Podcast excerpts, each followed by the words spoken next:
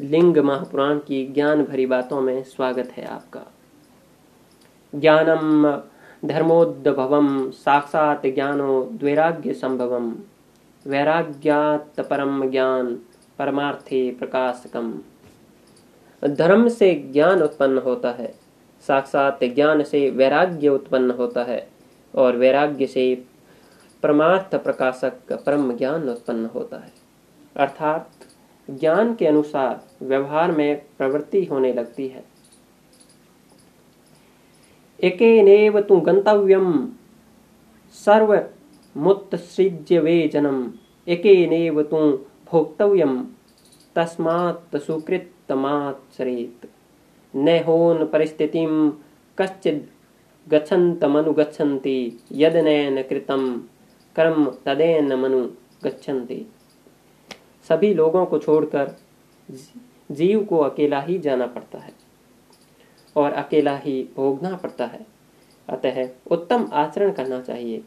मृत्यु के पश्चात प्रस्थान करने वाले इस जीव के पीछे पीछे कोई भी नहीं जा सकता। इस जीव के द्वारा जो कर्म किया गया होता है, वही उसके साथ जाता है। मानव मानो द्वेतो तावे वाहु।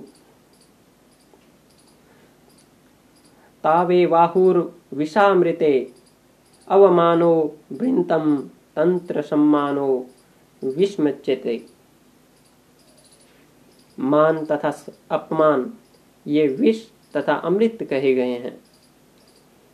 उनमें अपमान अमृत है तथा सम्मान विष कहा जाता है।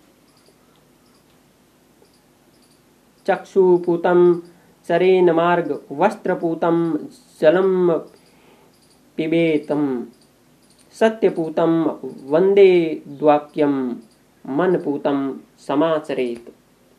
भली भांति, नेत्र से देखकर मार्ग पर चलना चाहिए। वस्त्र से पवित्र किए गए, अर्थात छाने हुए जल को पीना चाहिए। सत्य से पवित्र वचन बोलना चाहिए और मन से पवित्र प्रतीत होने वाले आचरण को करना चाहिए। धन्यवाद।